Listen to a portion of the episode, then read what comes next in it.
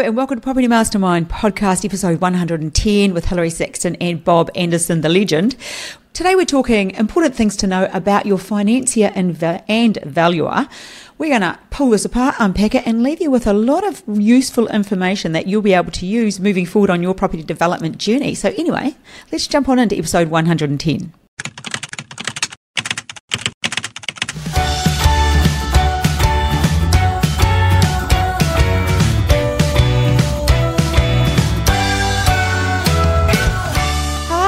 Episode 110. Hilary Sexton and Bob Anderson. Hey, Bob, welcome. Thanks. Great to be back. Great to be back at, at the podcast uh, area in the office, Yep. in, in the podcast room. Podcast room. Hey, Bob, what are you going to share with us? What's your fun fact for the week? Ah, well, how about this, this? This is a shared one. Oh, a shared fun fact. Yeah. How about when your kids come back to stay at home for a short period, and then they stay? So the fun fact is what? That kids don't tell the truth? Kid, kids never tell the truth. Oh, just going home for a few weeks, or I just need, need to fill in between moves or between something. Yeah. We just had a bit of an experience, didn't we? Well, it wasn't a bad one, but It's great. I loved it. We, but we we had some some children move home for the old two weeks. Anyway, six months later, we put them on a plane to Europe yesterday. So we're kind of uh, yeah. relaxing back to back to Darby and Joan. it became this crazy cooker woman cooking for rugby players. Yeah, Oh two rugby gosh. players in the house. I just felt Male like and I was- female rugby players. They can eat Oh, in the washing. and the washing. What about that? It was horrific. Was amazing, great fun, lots of laughs, but oh my goodness. Anyway, that's a fun fact. Don't believe them if they say Okay, two weeks or that- whatever. That's your fun fact. Oh, Yeah. Good fun fact today. So, Bob, today we decided that we are talking important things to know about your financier and valuer. And we've just got some great tips and stories here that we. Yeah. know that people will find, well, you know, quite useful. So, but before we start Mm-hmm. and I ask you to unpack each role, I want to ask you, well, do you want to go with each role? Because the other question will be, um, why do we need them? So where do you want to start? The, the, do you want to identify the role specifically? Yeah. And then why do we need them? So wh- what is the role of the financier and what is the role of the valuer? And I know that many people know the answer to this, but we also know that we often plug, plug knowledge gaps, easy for me to say. So we Yeah. might plug a few holes for you uh, if you just have the odd little bit missing that you're not aware of. Hmm. Well, uh, the use of a financier is pretty obvious. Most of us don't have enough money to, first of all, do a whole project without borrowing. But the other side of it is, why would you anyway? Because the value or, the, or, or our profit is it comes in property development, not not just from doing a development, but being able to leverage money, mm. to leverage finance. So we leverage our money a lot better when we borrow. Let's say the bank gives us four or five times as much as we put in, Yes. which is sort of normal. Well, it's that power of leverage that really boosts our profit up, our return on our capital invested in, in a property development. And that looks the same in property investment, same thing. You know, you put a 20% deposit down, the bank lends you 80%. So uh, you, you're using their leverage. You know, the property that goes up in value is yours, not the bank's. So you're implying there that even though you have enough money, doesn't mean you should necessarily use all of your own money. You should apply No. the power of leverage to exped. What's the word to go faster? Expedite. Expedite your journey. yeah. Let's just say you had a project where the total cost were $4 million and you had $4 million. And so that's fine. You In the bank, just in the sit- bank. just sitting there. cash, sitting Yeah. there. Doing so you could do that project without going to a financier. Yeah. And that's great. And you'd save interest, which is good. Uh, but what if you were then to do two projects of the same size, where you put $2 million each into each project and borrow two from a financier? Hmm. You would make more money out of those two projects doing that because you're now using, you're leveraging the bank's finance. And the interest you pay from the bank is a lot less than half the profit. And you could you could extend that. Well, why don't we do four projects with And our four million dollars, putting a million million into each. each? Yeah. Uh, that would be you know a seventy five percent lend. Why don't we do that? And we would make more money again. Of course, the more you borrow, you might say the higher the risk, potentially, yeah. But there's a there's a point in there that's comfortable. You know, if you're doing everything else right, doing your due diligence right, choosing the right projects, the right team, everything, uh, then that's that's where you really ramp up your profits by leveraging the bank's money. The great thing is, well, I say bank, I don't necessarily mean a bank. It's a financier of sorts, whoever they might be, bank, non-bank, private equity, doesn't matter. But it's by leveraging it, leveraging their money, mm. because you see, we only pay them interest, we don't pay them profit share. So that the, so the role of the financier is to loan the money. Loan the money. So yeah. what is the role of the valuer? Well, it's to mitigate some of the risks in the financier lending the money. So financiers are very good at doing what they do, and that's lending money. but in order to lend money, they have to be diligent in, in, how they lend. They don't want to lend and take risks or not much risk at all. And so in a property development, the bank relies on two experts to help them. And the first expert is the valuer. So in terms of, you know, the site, the value of the site, is the project viable? Those sorts of things come from the valuer. We pay for the valuer as a developer, but the valuer technically is doing the valuation on behalf of the financier. So it it gives some form of comfort for the financier that the project's going to be uh, a deal that stacks up, basically. The other, sorry, the other expert later on during the construction phase or, or pre-construction is the quantity surveyor. And that's the other expert that the banks financiers wind out.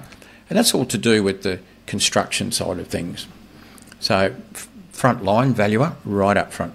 Hmm. I just had a thought then. It was around, you were talking about the valuer, the relationship with the financier. Are they necessarily friends or do, does the valuer technically work for the financier? How does that work, Well, Oh, look, in, in property development, so they're, they're obviously independent, they're an independent valuation firm. Let's just break, it might be a good time now that you've asked that, to break finance down on just a typical small project. Right? Let's choose something small. Could be a duplex or okay, a let, us go with. Pack, we are in we're in South Sydney and we're doing a duplex. There we go. There you go. Okay. So first of all, we need a financier when we buy the site. Now we call it a site as developers, but most of the time, what we're buying would be an old property. It might be an old property in a good area. We're going to buy it. We're going to get our approvals. Then we're going to demolish it, build a new duplex, and sell it and make money. That's that's what we're going to do here. Uh, in the southern parts of Sydney, apparently. I just made that up. Thanks. Could be anywhere though, where a duplex stacks up, of course. So, as far as the finance is concerned, when, when we buy that, we're just buying an investment property. And look, ideally, and I, you, you, would have heard me say this in if you've done our course or perhaps on some of the podcasts, it's an investment loan up front. So retail banks who lend on investments, you know, they're the sort of financiers or banks typically that we use when we buy a home for ourselves or an investment property. They make their money by lending at a low interest rate for a long term. 20, 30 years. They love the old 20, 30 year loan. They do. And so they can make really good money out of that by lending at a, at a lower interest rate. However, what they don't make money at is lending at a low interest rate for a short period of time. So if you've got a project, small one, might be, you know, 18 months, could be 24 months. At a really low interest rate, banks don't make much out of that. Retail banks don't. So they generally don't like to finance development projects typically. And as a result, if you were to buy that that property, that site, that old house on a, on, a, on on good land, and tell them that your intention is to get an approval and develop it and sell it, they probably don't want to talk to you because they don't make money. What they'll typically do is say, "Look, you need to go and talk to our commercial division." if it was a bank, they'd say, look, uh, we, we, don't finance property developments, but we have a commercial division. So, in the world of commercial finance, is what we typically use in property developments uh, during the construction phase at least. They lend at a higher interest rate for a shorter period of time. They're okay with that. That's how they make their money. What's the general difference, Bob, between between those two rates? Oh, three three percent, three percent thereabouts. And uh, in terms of the interest rate, there's other expenses with commercial loans. You'll have to get a commercial valuer, so that'll cost you more for the valuation. There's quantity surveyors, you know, there's other people uh, that are brought into it. But the thing is here, typically, with a retail loan, you try and avoid the subject of what you're going to do if you're going to develop it. What if they ask you and you tell a porky? Uh, well, people can change their mind, Right. right. which sometimes happens. yes, got you. Um, but we've seen, uh, oh, in fact, you're well aware of a few cases where, in spite of anything we've said in our courses, people have gone out, they've gotten a broker to fi- get them their finance for the acquisition of the site. okay, so we didn't we didn't bring up like we like, let's before we go into the Bob. Broker versus financier. Mm-hmm. Oh, well, okay, so now I, I was going to ask that before, and Okay. okay, so now we need to we're, we're we're throwing that one in the mix. Mm. So now explain the role of a broker. Okay, so a, a broker's job is to find you the best finance to suit you personally. So the broker finds the financier. Yeah, and if it's, I mean, most people have probably used brokers for even uh, Buying homes. Yeah. buying a home. I mean, you can go directly to the bank or you can go through a broker. In, we- in the world of retail finance, where we have low interest rate loans for a long period, a broker normally doesn't charge you a fee to Usually find you a loan. It is. It's built into the loan somewhere by the bank. So let, I, I keep saying banks because typically they, they do retail loans, but they're not the only people that do them. Uh, but within their whole pricing system, they would have allowed for a certain percentage of their home loans to come through a broker, and therefore tho- those fees are built in. And the broker gets paid technically by the bank, but at the end of the day, the consumer always pays. But it's, it's built in. It's built in there. In the world of commercial finance, which we typically use on property development, particularly in the construction phase, uh, we have commercial brokers who have different contacts in the commercial finance world, different from retail brokers. And normally you pay them the fee, they're not normally built into the loan. So the choice is uh, if you're using a retail loan, you might want to use a broker because they might get you the loan that you can't get yourself. They know the different lenders, they know who's lending, they know who's maybe aggressively you know, loading their book up and, and you know have, has good rates and so forth. They'll know that. In the commercial world, my recommendation is until you get to know a number of financiers yourself, use a broker. The name of the game is get me the money. If you haven't got the money, you can't do the project. We've got great relationships with our brokers, don't we? We do, we really do. Hmm. Yeah. They they just you get to know them and Uh, yeah. and yeah, they're, they're good people. Yeah. So that's my motto, even in even with commercial finance. And, y- and even if you have to pay the broker, it's just the cost of doing business. But they can get you the best finance. And they know the contacts because normally the, the average person, particularly when they're starting out, you don't know the contacts in the commercial world. You might, there's plenty of retail brokers out there. You can Yep. sort of, you know, rock up to a bank and knock on the door for a retail loan. And ask your neighbour and your mate, but yeah. Yeah, but commercial is, is, is quite different. So Do you know, brokers just- are good. It leads me to Bob something that it took me a long time to understand in business as well, personally. But you have to pay to play, Hmm. and when you try and do things on the cheap, on the side, get stuff for free, you're just slowed right down. Yeah. I even even this morning I'm at the gym at six, 6 a.m. as I do. I've been in the office since five. Cleaned out my Tuesday's my day. It's my best day, but I listened to a podcast and I was already thinking yesterday, I'm time I got another business coach, even though I am a coach, I get coaches. And I thought, yeah, I, it's time. So I usually have, I had two other coaches on the side right now as well, doing some other things that I'm working on personally. Um, and then I thought, do you know what? I actually need a, and even though I am a marketer, I have a diploma in marketing, I've marketed myself my entire life, I teach people how to do it. I thought, you know what I need? I need to step into a marketing coach that I've been talking with, and she's helping me do some stuff, you know, in my personal branding business. And I thought, hmm, I need her as my coach. But you have to pay to play. And Yep. I, I haven't rung her yet, but as soon as we're done podcasting, she is my next port of call. So people need to realize that uh, the the more you start doing that, and it was that's how I noticed my progress. That's how we noticed progress with this, with everything we do. Once you start getting the right people to help you, and stop thinking I'll learn it myself, I'll Google it myself. It's just Yeah. it's a closed mindset mentality. Yeah, and and close to that is that mentality of, uh, you know, try and save every cent I can by doing this or doing that myself. And what happens? You, you save 50, you save fifty cents and you lose a dollar. Yeah. Yes, yes, yeah.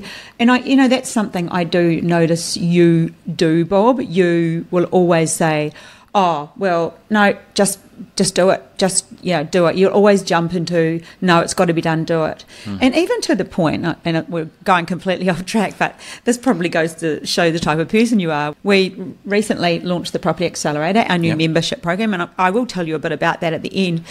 And the guy that recorded it, great guy, is you know, it's four full-on courses: property development, renovations, small subdivisions, coaching and mindset. They're not his thing, but he is doing the editing and putting it together. And he said to me, "Oh, Hilary, I think I may not have quoted enough." And we're straight away, well, then that's fine. You just tell us what the difference is because that's a the cost of business. Hmm. We want to have a more relationship, uh, you know, c- continue the relationship with him. Yep. He puts us at the top of his tree. To do, he hmm. does so much when we hmm. need him. He's there. We've got an online workshop coming up. I can call him on a Sunday morning. He'll just like, jump in and help me. But when you build a relationship, Yep. a business relationship that you pay for, that you oh, where am I going? You know what I'm saying? It's Well, just yeah. it's the cost of business is a great way, and that's how you have good relationships Good, long-lasting business. relationships, yeah. And what we asked him to quote on was very difficult to give us a lump sum quote. Yes. We knew that. Yeah. He had a shot at it, uh, but we realised, and he realised there's a bit more in it. Yeah. And so that's what we'll do. It's a long term relationship. Yeah. And we'll pay him. It's fair. If he puts more time in, we'll pay him for that more time. And even I was even thinking we went for lunch a couple of weeks with, ago with your solicitor. He was up here because he does a lot of work for you in property development. You've known him for over forty years, but you don't do anything. He does nothing for you on the side for cheap. You still pay for him. Well, he does probably bump your requirements to the top of his list because you've always done business with him. Um, yeah, anyway, we're, we're off track. That we were just talking about. You were talking Well, about paying for your paying. You get what you pay for. Yeah. Don't try and save 50 cents and lose a dollar by, you know, being stingy. So we've gone through what is the role for each. Have we really covered off why we need them, Bob? Why do we need them? Why do we need? Well, we a- know why we need a financier. And Yeah. the valuer, well, the financier insists on it. Yeah, And so that we, we sort of moved on and talked about retail finance and Yeah. commercial. So you've got retail uh, valuers and commercial valuers as well. But look, I've seen deals fall over where the developer has been buying a site, tried to get retail finance, gone to a broker who didn't really understand the story that he needed to tell to the financier. Mm-hmm. And I've seen this happen a few times, as recently as probably three weeks ago. And inadvertently, the broker, who's not experienced in property development at all, spilt the beans and they just canned it. so that is a really good tip. There's about three tips come out already. Got to pay to play. Get the right person working for you, and get the right broker who has potentially had some experience in property development to know what they need to be telling the financier, so you get the finance. Yeah, and and brokers, uh, like not brokers, sorry, valuers, Yeah, and valuers, they're not all they're not all the same. They're not all equal. holy moly, Bob, we know that one. Yeah, here's a strange story. It Yep. still amazes me. We had somebody in our mentoring program, and this is some years ago. They were buying a site for some townhouses. It was seven hundred and fifty thousand dollars. So what it was, it was an old house on can't remember eight hundred and fifty square meters or whatever, suitable for townhouses, mm-hmm. and and and they were they were buying it. So they went to one particular bank and the bank chose the valuer as they do there, mm. and the valuation came up low. It came up at five hundred thousand. Now, I wasn't shocked because, and and this was a well, it was a financier who knew it was going to be a development eventually. But in terms of the security, they can only value it as a house mm. because it didn't have an approval. So it's just a house. If it doesn't have an approval, it's not a development site technically as far as the finance is concerned, and it was just a house. It was a pretty crappy house. It might have potential, but it's not right now. Yeah. And, and so as a house, if you went to sell it as a house, it probably was worth about 500,000. But the sale price was 750 and if you put 750 in your feasibility, it actually stacked up as a deal.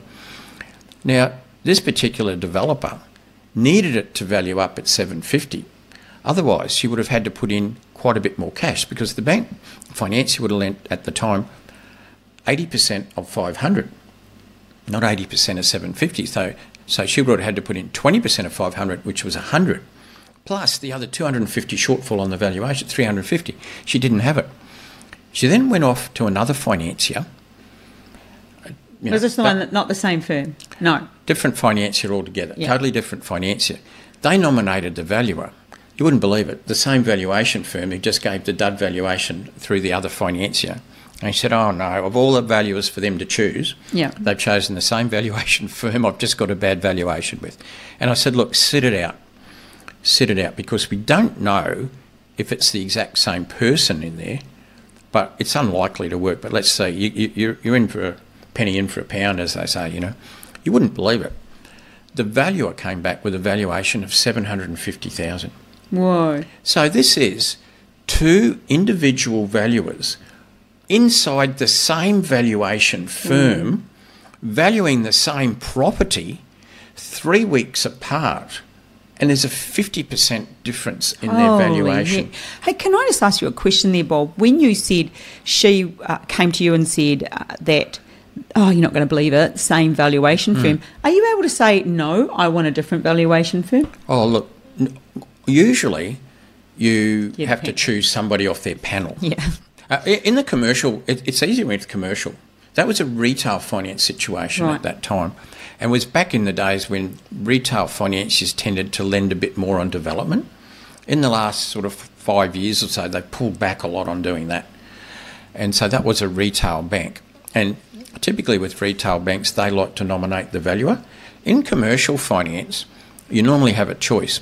Most financiers have oh, you know, it could be three or even sometimes four valuers on their panel that they will accept valuations for. And you can get a quote from each of the valuers, find out what their time frames are like, and you can choose one. And you might already have a relationship with one of them, you probably choose that one. Uh, but back in with this particular example, they chose the valuer, and she thought, oh, it's game over. Apparently, there must have been some sort of shake up well, within that valuation firm, I'm sure they record valuations and addresses, but there must have been a bit of a lag during that three week right. period whereby the original valuation hadn't been processed kind of by the admin lady. Processed, yeah, okay. whatever. The new value has gone out there and, and come up with a total. And that went ahead. That finance then went ahead. Fantastic.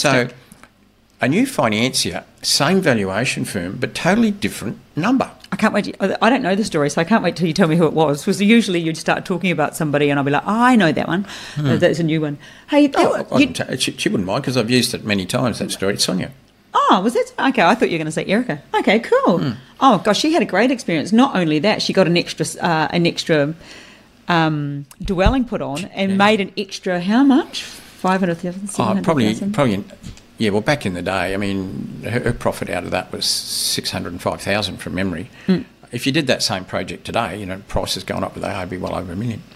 Wow! Hey, first you, project. You you brought up something else there, Bob, uh, which is something I've never thought of. Often I ask questions that I think the the listener might want to hear. But you said the timeline of the value, you know, between the first person valuing it from one the, the same firm and mm. the second person, mm. and then perhaps that the admin lapse or that paperwork lapse. But what is the general timeline of a valuer?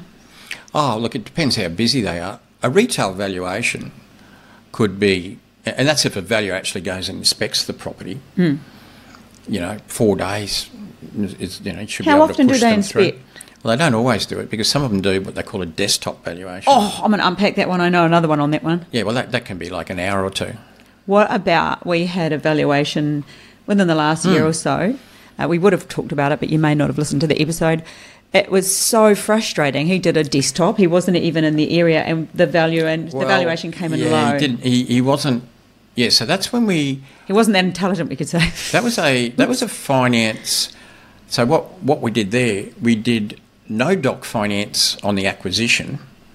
Got an approval through in two days because it doesn't need any documentation, doesn't need any serviceability documentation or nothing. It's a bit of a complex structure, so it was it needed a uh, needed something different, and and that was fine. When we moved through, we got our approvals moving through the construction finance now. So we need a construction financier who would pay out the first financier and, and take over the loan, and then come up with the rest of the money to, to build. That's how it works. Yeah, right. And uh, so that that partic- that was a non-bank financier. Uh, they chose a valuer, and we gave the valuer all the information, almost a almost a full valuation report. You know, you know what we're like. We virtually do their job for them. Anyway, he he wasn't from the area. Uh, I- He didn't have too many brains. We didn't know I- that I at the time. I'm only I- joking. I, I didn't. Look, he, he Hopefully, he doesn't listen he to podcasts. I told him to his face, so it doesn't matter. Uh, so um, he came out with a with a dud valuation. yeah, it was pretty bad. So he chose some sales that were two years old, and what I mean by that is, if you got a if you're selling property off off the plan mm. when you get a DA, and somebody signs a contract and they eventually settle, that settlement is easily twelve months later. So the market, if the market's gone up in that twelve months, that's not reflected in the sale price of that contract. The contract is 12, 14, 15 months old. So he chose one or two of those, and the market had, had moved up. So in one part of his report, he said the market in this area has moved up 15% in the last 12 months. Yet he's using figures that were more than 12 months old, but not, mm. not making any adjustment. He chose another, comp- these are comparable sales he's chosen, right? He chose another one nine suburbs away. nice, it nice was- and comparable. It was like he'd made up his mind what it was worth, and then he had to justify it by picking all the wrong comparables. Searching things that didn't that There were so many mistakes. We went back to the financier, we went back to the valuer. We knew at this time it was game over for that valuer, but we couldn't let him get away with it. Mm. So he basically showed him all the real comparables, why his, why his valuation was a whole heap of crap, you know, that you don't take 12, 15, 18 months old comparables. You don't work outside of that area anyway. Uh, but we immediately moved on. Went, but this time we had to move to another financier and therefore another valuer. Uh, and we, this time we had a little bit more choice in who we chose. And, and we did choose, and I, I went and met him on site. I, I made sure he was knowledgeable of the area, and and uh, we gave him our full report. That one came in fine. Yeah. came in spot on the money. And normally they do. We don't. We very rarely have a problem with a commercial valuer. Mm. I've probably had two in the last ten years that were absolute idiots, and uh, so we'll be. I- Is that what you really think, Bob? Oh yeah, well I know. more than that. But when when we've sold this project and it's getting close to completion, I'll be getting back to that valuer Hmm. and proving what an idiot he was. I mean, it's one thing saying You're an idiot. you're an idiot, you got it all wrong, and we've done that. Because it impacts people's lives. We'll prove it. Well, yeah. It's, it's not just because you, have an ego that needs to be satisfied. Imagine if that was the only value you could get, yeah. Oh my goodness. Then or the only financier. But anyway, there's, there's always financiers out there. Yeah. Yeah, so yep, that's all. That's all good fun. But in the commercial world, normally it's pretty good. They're, they're a higher level of valuer than the retail valuers. Higher level of education. They're, they're, they've been around longer. They're more commercially astute, and Right. I don't normally have a problem with them. And Bob, I, I remember you telling me a story about somebody who kept applying for different finance. and can you just unpack that one? Because this is quite useful, I think, for people listening to understand the impact that that will have. Yeah, it was a, it was a couple of guys who uh, were trying to do a, it was a relatively large project. They did have a bit of money, but they never didn't have much experience. They went out there and got a valuation, uh, first of all, and then and then when it went looking for some finance, which is sort of doing it the wrong way around. Yep. They found somebody who appeared to be interested, but the problem is the the value they chose wasn't on the panel. Th- these were like eight thousand dollar valuations, right? Uh, back in back in the day, They- you'd probably pay twelve thousand for the same valuation now. So now they went and got another valuation from somebody on the panel. So now that they've got two valuations, that financier actually knocked them back. I can't remember the exact reason. So now they paid for two vals. They got no financier. Oh my gosh. They went then went to another financier that I, I had a little bit to do with them. I recommended somebody. They went there. Now they had to get another valuation because neither of the other two were on the panel. Oh, now Oh they got three valuations. Anyway, that finance finally happened. So they just did it all wrong. So, what is the big takeaway there? Well, the takeaway really is to the you have to choose a valuer who's on the panel. Hmm. Ideally, I- so, you need to know your financier first. Yeah. yeah. I did have a favourite financier once who wasn't on the panel of a non bank, but I did get the non bank to approve them onto their panel and then use them. That's pretty rare. And I, I was able to convince them that that, that was a good move. Okay, Bob. I think we've I think we've unpacked that enough for people to understand Yeah. what's going on. We haven't given away the book. Ooh. Book, Property Millionaires Exposed this week going to Luke Godfrey. Luke, we Oh, will well be done, in, Luke. We'll be in touch for your address, and it, shall be in the post probably this afternoon. And also, just a little bit uh, of something I would love from you. Hmm. If you're enjoying this podcast and you, you get some benefit out of it, we would really appreciate if you share this with somebody you think might be interested. Just hit the share button and you can send it via text and say, hey, check these guys out. They kind of know what they're talking about. They're pretty legit. We've got some good stories. we do got a lot Hundreds of, of, others about financiers and Oh. valuers. So yeah, we would really appreciate that. On the on the rest of our front, I did say I was going to talk to you about our membership. So we've just launched that, the Property Accelerator. It comes with getting started in property development. That's a, a full course. It comes with introduction to small subdivisions. It comes with renovations 101, and it comes with performance and mindset to make sure they actually get the stuff done. It comes with a live Q and A every two weeks. So we are offering the first month for a dollar. If you're keen on that, jump on over to our website mm. propertymastermind.com, and we would love for you to jump in and check us out and see what you think. You, you, we know you'll love it, but we have to say, hey, at least you've had a look. And uh, we really do appreciate the positive comments. And for the odd keyboard warrior that's out there, go away. We always get the odd one. Find something better to do. Yeah, exactly. Go get you. You got to understand how marketing works and, and how business works. Yeah. And I think if you if you're uneducated in that way, maybe read a book and you'll work it out. Someone commented something the other day. I'm like, oh God, please go away. Like, they said this is a promoism. One of our podcasts was a promoism. Promoism. I'm like, well, it's do you- business. we have to tell for a living? people. Well, we have to tell people what we do. Well, they must have watched it too, even comment. So Yeah, they're it's not all blessed, yeah, Maybe hope- they learned something. Hopefully, Yeah. I, I'm pretty sure she did. I just put I put tiny- underneath. tiny Thank you. We, world they live in. we appreciate your comments.